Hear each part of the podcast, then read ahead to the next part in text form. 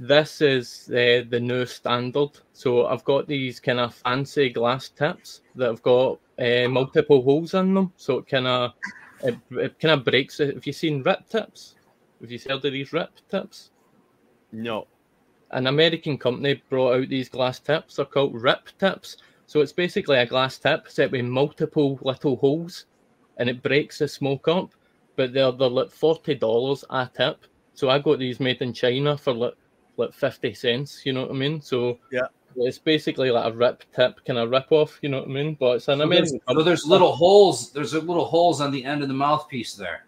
all, all, all the way through that glass tip, it's just kind of wee boreholes. So That's it's kinda- beautiful. As you, as you can see, the oil it's following the holes. You know what I oh, mean? Oh, that's. I thought that was just the glass. Oh, that's no, that's no. the resin from the That's the terpenes.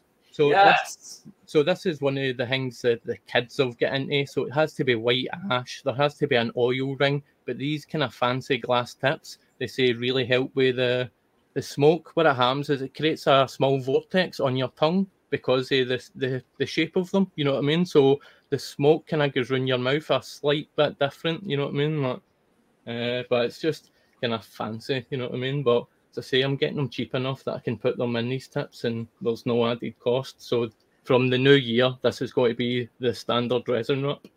Oh, nice. And look Oh. at the look at that, you know, the white on that ash is just beautiful. That's pure.